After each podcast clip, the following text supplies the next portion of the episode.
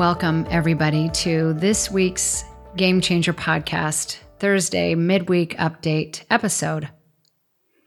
I cannot tell you how excited I am to talk about the latest happenings that have been going on with the podcast. As you know, this is my chance to let you know the level of craziness or chaos that is going on behind the scenes in the prior week, as well as my thoughts and reflections to Monday's interview.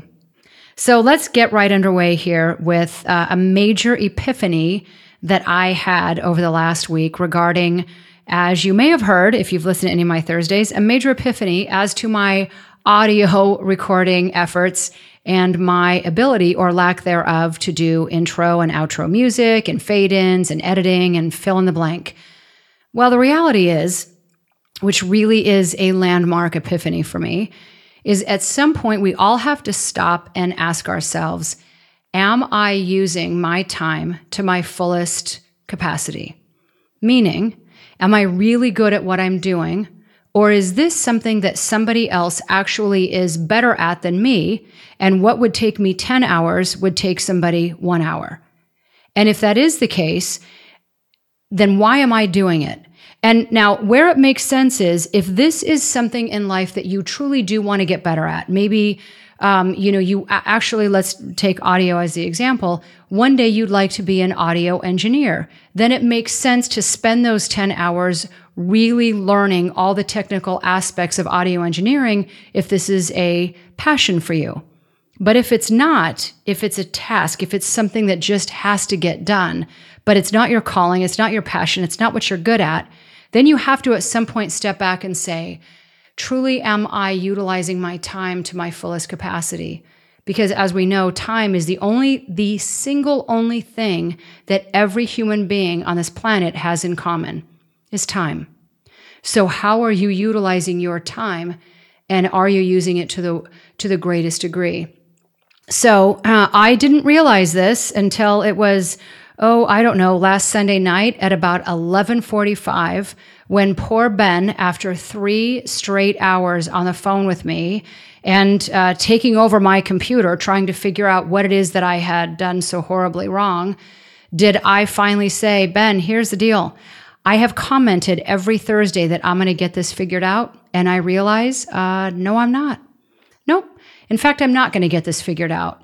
And not that it's beyond me, but because the reality is the amount of time it is going to take me to figure out how to do one thing, it's just better off that you do it in all reality. So sometimes our life lessons come in the very oddest of ways. And I don't mind that I have been very public with telling you that this really is my greatest goal, that my Thursday episodes I will be able to handle all on my own. But in fact, that was an absolutely insane goal to even have. And I realized that this translate, like I said, not just to this podcast, but it's made me look at all areas of life in saying, how am I spending my time? And is what I'm doing the thing that I am truly best at? Or are these the things that can be delegated or somebody else can do while I spend my time at what I truly think I am good at? And what I should be doing with my time. So I can tell you going forward, you're not going to hear me say again, uh, oh, I'm really looking forward to getting these Thursday things knocked out all on my own. No, no, in fact, Ben is uh, going to be getting every single thing I ever record handed to him and making it sound better than what I honestly ever could. So thank goodness that I have Ben to hand this all over to. But like I said, I'm not kidding. It was last Sunday night at nearly midnight when I said, uh, "That's it, I'm done. This this uh, forever is yours." And um, and thankfully, I know you and I have you to turn this over to. So that is my epiphany of the week. Is I'm going to spend my time with other things that I need to be figuring out and need to be learning and marketing and social media and other things that truly do take uh, an awful lot of time that I haven't been able to spend much time on for these reasons. So, that said, uh, let's move on to the reflections of this week's interview with Darren Pierre. I hope that you had the chance to listen to Monday's podcast. It's one that I hold very near and dear to my heart for a multitude of reasons, but certainly uh, one of which is Relationships really are everything. Who we surround ourselves with is everything. I truly do believe that you ultimately will become your surroundings, whatever those surroundings may be, whether that's your home life, whether that's work, whether that's your friends. Um, certainly, most importantly, your significant other. These people have the greatest impact on your life. And to not realize the gravity of that and to not step back and really analyze who we're with and why we're with them is, I think, one of the biggest drawbacks or errors that we can make in life. So, if you had the chance to listen to the podcast, if you have the chance to get uh, Darren Pierre's book, The Invitation to Love, I could not more highly encourage both, really. Because what I think this conversation in the book will do will make you step back and say, How am I showing up and why?